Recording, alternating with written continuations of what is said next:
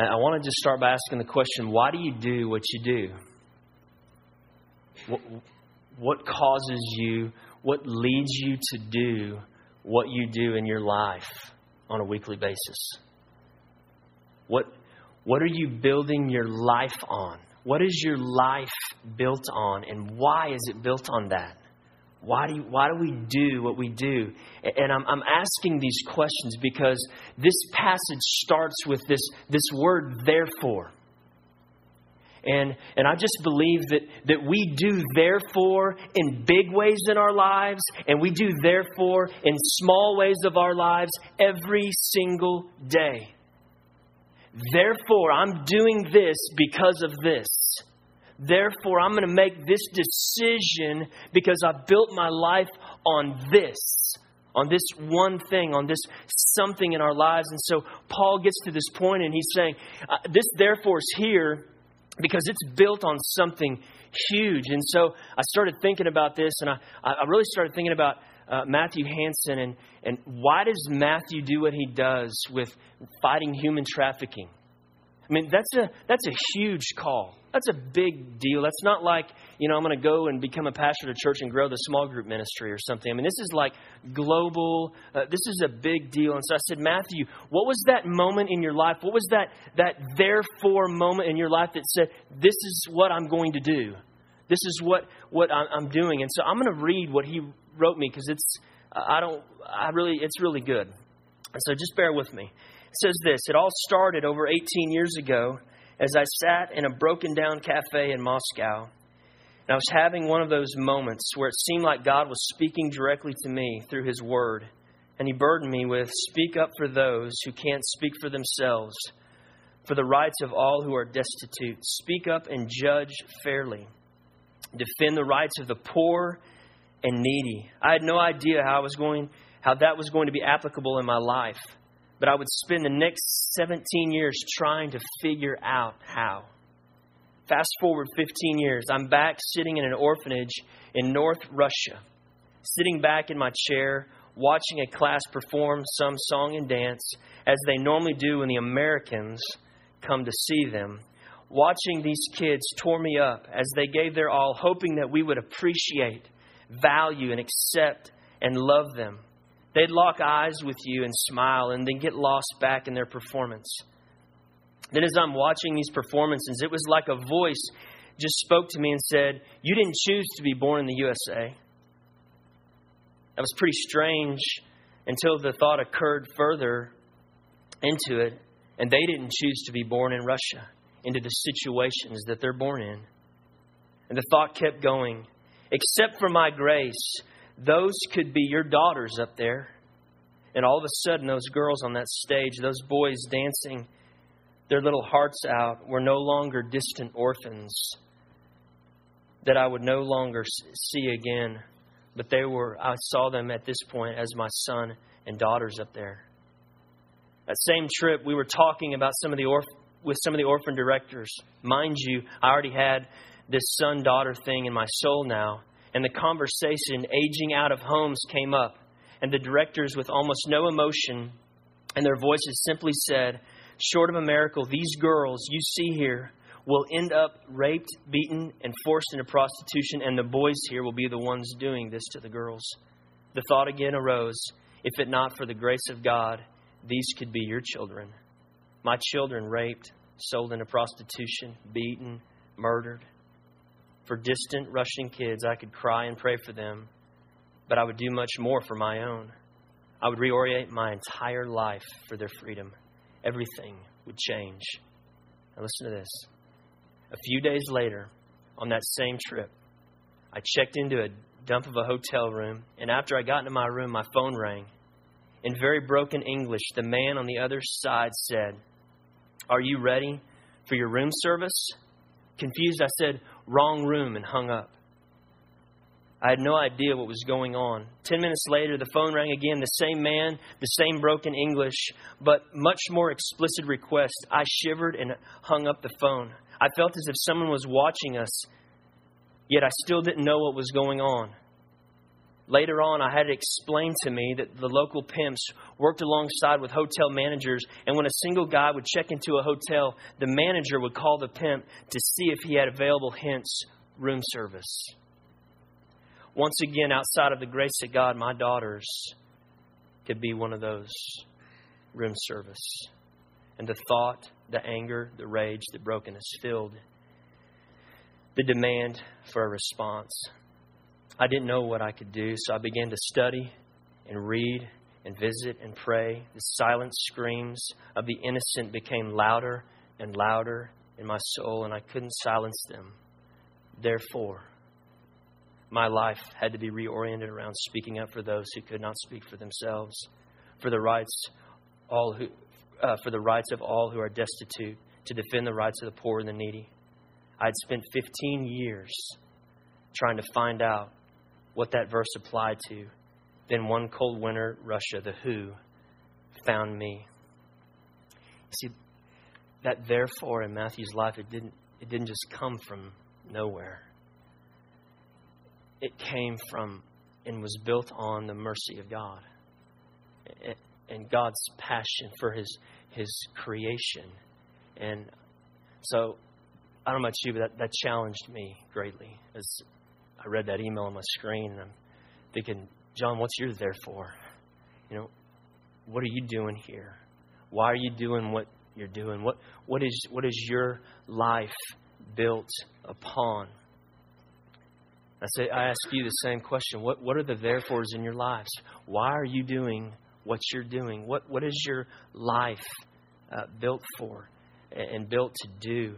And, and as uh, we look at this Romans 12, so we get to, to, to this chapter, and the first word is therefore, and it's built on a massive, huge foundation of Romans 1 through 11. And it calls us to do something significant. It calls us to, to make a decision in, in a big way. But before we do that, I just want to talk about the why that therefore is there and what, what is the foundation that we've been talking about for the last several weeks in Romans. And uh, I'm just going to kind of review through Romans 1, and it'll just take just a minute. But in Romans 1, we, we talked about it and, and, and went over that the gospel is the power of God for salvation for everyone that believes. That the wrath of God is being revealed uh, from heaven against all ungodliness.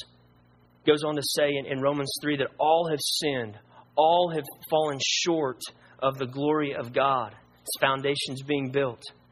That there's a new law that, that has been put in place. It's a law of faith and there's justification before God, that, that we can come before God in our sins, justified before God with our faith and our trust in Christ, who, who substituted his, his life and his sacrifice for us. It says that God demonstrated his own love for us, and that while we were yet sinners, while we were sinning, that Jesus Christ died for us. Because of the work of Jesus, Romans 6, that we're dead to sin, that we're alive in God. For the wages of sin is death, but the free gift of eternal life in, in Christ Jesus our Lord. That's our gift. Romans 7 talked about that there's a conflict in our, our lives that there's there's a sin in our lives, and, and, Paul said it like this: I'm I'm doing the very thing I don't want to do, and I'm no longer uh, doing what I want to do, and but there's a sin that indwells in us that we're gonna we're gonna struggle with this reality of sin in our lives that we'll deal with the rest of our lives. In Romans 9, we've been going over the last couple weeks, three weeks, talks about that God is a sovereign God. Over every, he's over everything. And Romans 10 talks about the fact that we have a responsibility uh, to, to represent God on this, in this planet, to be an ambassador to Him. And it talks about that, that how can they believe in Him whom they have not heard. It's our job to tell people. We have that responsibility. Matthew did that a couple weeks ago. And then last week, up to Romans 11, it says that God's faithful to His covenant, God's faithful to His people, God's faithful to us. And all of that going on in Romans then Paul gets to 12. But I want to read this last part of 11 because I think it's so tied uh, to to uh, Romans 12. It says this Romans 11, verse 33. Oh, the depths of the riches of the wisdom and knowledge of God. How unsearchable his judgments and his paths beyond tracing out. Who has known the mind of the Lord, or who has been his counselor? Who has ever given to God that God should repay him? For from him and through him and for him are all things. To him be the glory of God. And so that's who God is.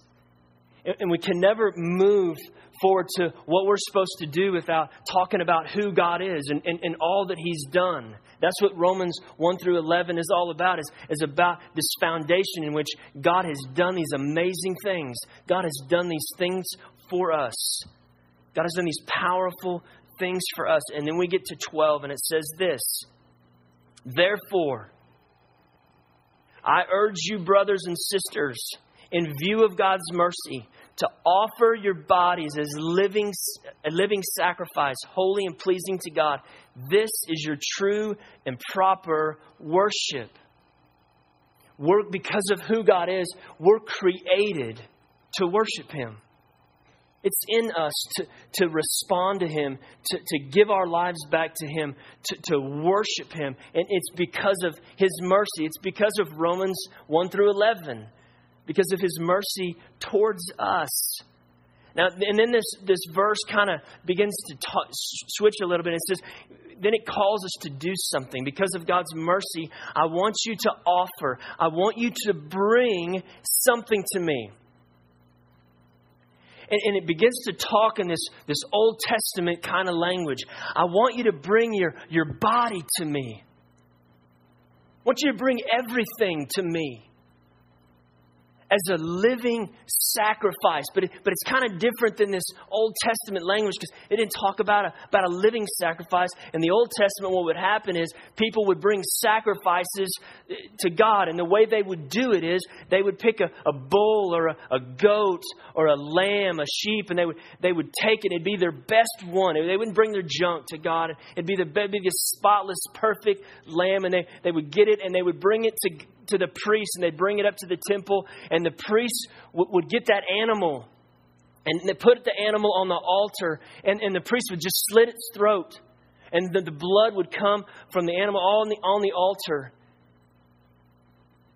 And it was, it was an image and a vision of this, this animal's blood covering that person's sin. That animal, that perfect, spotless animal, stood in the place of that person and was a substitute for that person's sin.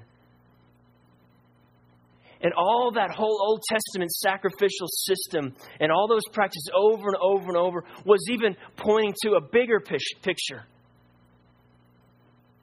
And it really started with John the Baptist when, when Jesus was walking down, when John the Baptist was, was baptizing people. I mean, just imagine being there, this big crowd, and Jesus is coming down, and John the Baptist uh, sees Jesus, and he says, Look, Behold, the Lamb of God who's going to take away the sins of the world. That's the Lamb of God. Yeah, that, that whole thing you guys have been doing, bringing these bulls and these lambs and these goats and, and their blood on the altar and it covering your sin, this guy's going to take it all. He's going to take it all. And so we have this picture now. So, what the call is for us is, is we're to bring our lives a living sacrifice and offer our bodies to God. When do you feel most alive? When was the last time you were like, man, I am so, I feel so great. I feel so alive. I think I can guess because it's true for me. Whenever I lay my life down and I offer it to somebody else or I sacrifice something it costs, then I feel awake. I feel alive. I feel blessed. It's true when we when we lay our lives down and, and we, we put our lives before for God and we put our lives as a sacrifice to other people. It's a blessing to them. It's a blessing to God. But the point of this passage, and it's it's just so unique from anything that was going on in the Old Testament, is it says, offer your bodies as a living sacrifice. What does that mean? It's simple. What it means is, is that God wants all of you. He doesn't want a substitute anymore. He doesn't want a lamb anymore. He doesn't want a bull anymore. He doesn't want a sheep anymore. He doesn't want what your parents did. He doesn't want what Aunt Betty did for you a long time ago. He, he doesn't want what some, like what Brandon talked about, that we, we can't earn heaven by what our parents. He wants you. He wants me. He wants us. And He says, I want your body. Because if He has our hands and our feet and our legs and our mind and our heart and our soul, which is the seat of our emotions, where we God now has our emotions and He has all of us. That's what God wants. That's all He wants is you. He wants you to bring yourself to Him. To Him.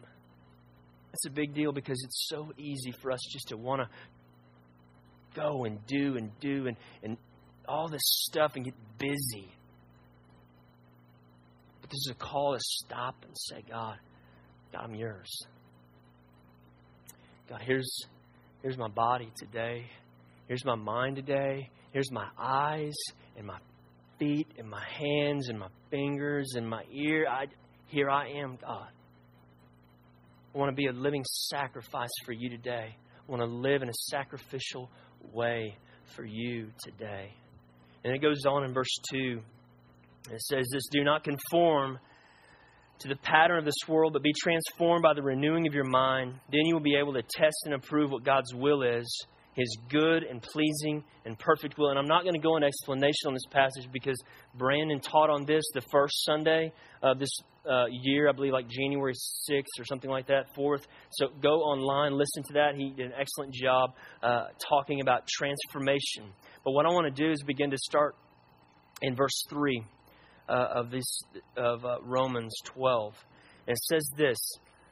Now, we have to keep what we just talked about in mind. We can't now disconnect from the living sacrifice, offer your bodies deal. Uh, this is all connected. So, verse 3 for, for by the grace given me, I say to every one of you, I think that means all of us here today. Do not think of yourself more highly than you ought, but rather think of yourself with sober judgment, in accordance with the faith of God, the faith God has distributed to you. It's hard to be a living sacrifice and get too proud. It's hard to, to lay down your life and, and, and, and give your life to other. I, I can't remember who said this, but it was a recently I was listening to somebody or whatever, and he was just talking about humility. And, and humility is when we don't consider ourselves. That's what true humility is. When we're not, we're not thinking about us, we're thinking about somebody else. God, we're, we're thinking about, I'm doing this for God. It's, this isn't for me. That's what he's talking about here. Because when you, when, you, when you offer your body, it's a humbling thing. So humility is required.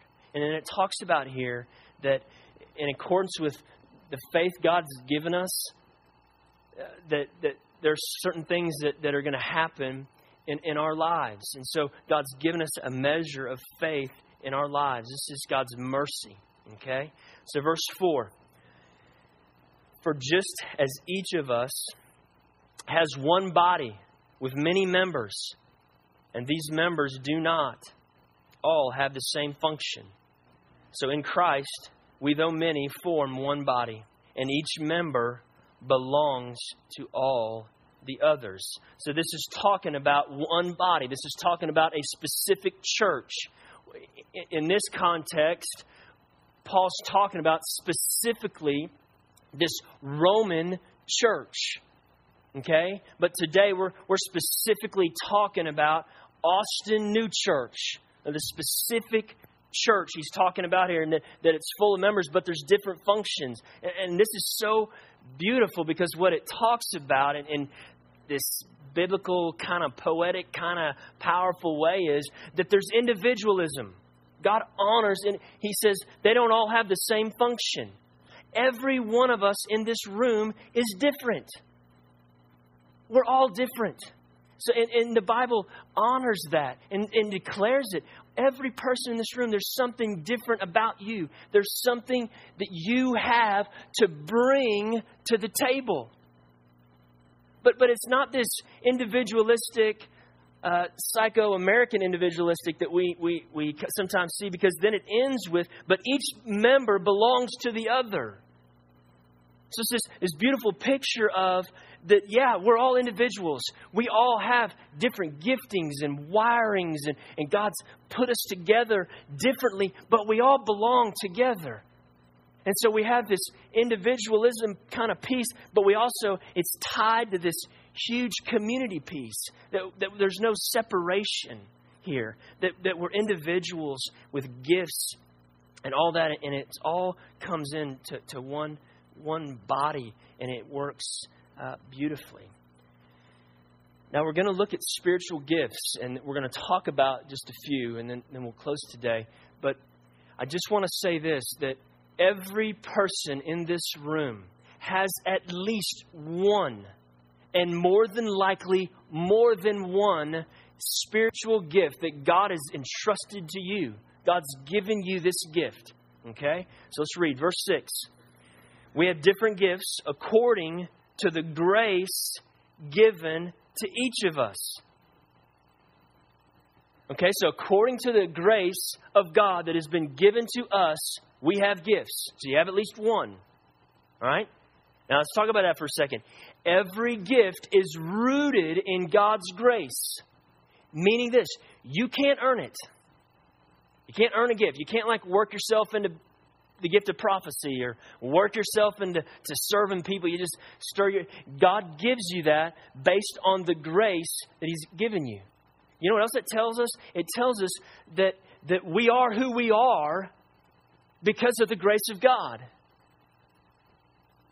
That these, these things that God's entrusted to us, these, these gifts, uh, are based in His grace, and they're there, and we are that because, because God's given it to us. Have you ever thought about that? Your ability to do what you do, Monday through Friday, whatever that is teaching, being a mom, being an executive, running a business, traveling around the state, whatever those gifts and abilities are, God gave those to you by His grace, by, by, His, by His mercy. He entrusted those things to you.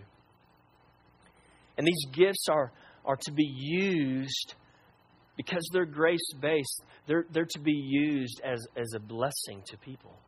They're, they're to be used, these gifts, to build up each other, to build up the church. That's what these gifts are. So now we have these, these grace and God entrusted gifts in our lives, and they're, to be used to build up the church. You finish reading verse 6. We'll read through verse 8.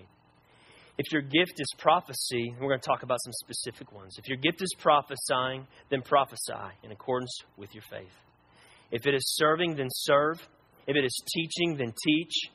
If it is, is to encourage, then give encouragement. If it is giving, then give generously. If it is to lead, do it diligently. If it is to show mercy, do it cheerfully. All right, so let's talk about these.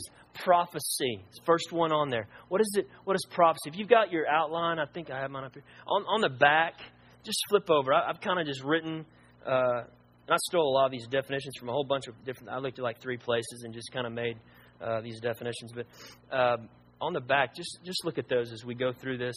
That'll be helpful for you. So, prophecy uh, is this many times, this happens through preaching, and it's used to edify the church and to bring instruction. All prophecy must be in agreement with Scripture.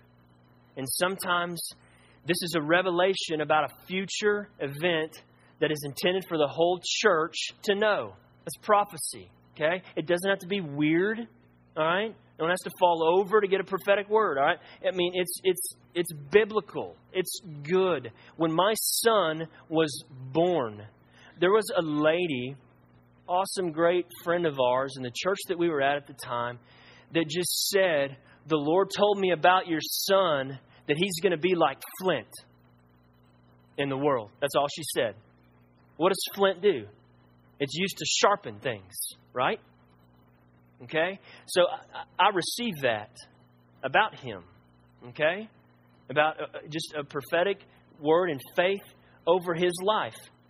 And, and, and we're starting to see this some. Okay? And so we believe that. And so, if that's true uh, about a person, and so sometimes it's upfront, sometimes it's personal, whatever it is, but it's a, it's a great gift. And it's used to edify and to, to bring instruction and to bring some direction to, to a life. Okay? Paul talked about it when he wrote Timothy. What did he say about Timothy? Remember Timothy? Don't you remember that day? We laid our hands on you, we prophesied over you to do the things you're doing today. Don't forget that, Timothy. I don't know what they said to him, I wasn't there. But we see it used in the Bible where they lay hands on people, they pray, and they speak prophecy over a person's life. And, and maybe gifts come alive, whatever. Okay, it's highly spiritual. Thank God. All right, serving. They find joy in helping alleviate the burdens of others. This gift is usually accomplished with sacrifice and the ability to perceive the needs of others. I almost think if you're at ANC, you have to have this gift. right? Nearly, all right? Or get used to it. Um, but really, what it is, maybe just in a personal way, it's when in our lives we, we see something. We, we see something around us, or, or we hear about something, and it's just like in us, I, I got to do something about that. We got to make something has to change here. That that's the that's the inner part of of having the gift of serving. Uh, teaching. Teaching is the ability, and this is a little misunderstood, I think. Teaching is the ability to understand and communicate the Bible in a clear and relevant manner. So there is understanding and application must study and learn on a frequent basis. Okay, so when you teach, it's understood, it, it can be applied. Uh, I think where the misconception is, is that whoever's teaching just showed up. There's so much behind the scenes in teaching, and if you don't like studying and, and being alone and struggling with God, it's going to be hard to teach because teaching, 90% of teaching is preparation. I may spend 15 hours on what I'm talking to you today. I get 30 minutes to do it. okay? And so there's a lot of behind the scenes. And so you've got to, you can't love the stage more than you love the God who's going to tell you what to say on the stage. Right? And so that's teaching is just getting alone and, and hearing and, and processing and, and uh, uh, shaking and uh, being scared because you don't want to mess it up. And so there is, there's kind of this behind the scenes deal that is teaching. Um, a lot of times we just see the teaching. Encouragement involves motivating and encouraging those in their relationship with God, is, is attracted to those that, that are discouraged and hurting, normally expresses uh, great patience with others. Okay, this is a huge need in the church. We need to encourage one each other because, I mean, we get discouraged like daily, something. We need people in our lives to, to encourage us. And so if you have that gift, please use it. Okay? Encourage people. Encourage them in their walk with God. And, and if you're that kind of person, you have this gift of encouragement, you, you have this special ability to, to see people and to not just see them where they are, but help them to walk through whatever that is and kind of, get them to, to the other side. And so it takes great patience uh, to be an encourager uh, because sometimes that thing you're encouraging is, is a rough place. And, and so you want to help that person. This next one is giving. They realize everything they have belongs to God. They love sharing what they have with others. They look for opportunities to give. That's amazing. Sometimes somebody comes up to you and say, "Hey, what's going on in your life that I can just seed financially into?" Has that ever happened to you? It's happened like twice to me. I like that. Um, but you know, I mean, it's just like that's when somebody does that, they got the gift of giving. And I think sometimes on this, the confusion on this one is, well, people that have the gift of giving have a lot of money. That's not true. That's not true. I know many a single moms that are faithful tithers and givers. They have, they're not, they have nothing. But what they have, they give. Or that person that eh, may have not very much, but they, they find a kid who needs a coat and they go buy the coat. That's the gift of giving. They didn't write a million dollar check. They're just giving. They're just, they want to share. They, they understand God's entrusted them with all this great stuff, whatever it is, and they want to give it back. It's the gift of giving. Leadership. They have a clear and compelling vision. They are able to communicate it, and people gladly follow. They hold their, uh, the, the influence, and people come to them for direction, okay? So, uh, E.V. Hill, pastor in Southern California, said if, if you think you're leading and no one's following, you're only taking a walk. right? And so it, that's leadership. I mean, you got to have somebody following you. I, I just say this I, the, Brandon Hatmaker has the gift of leadership, hands down.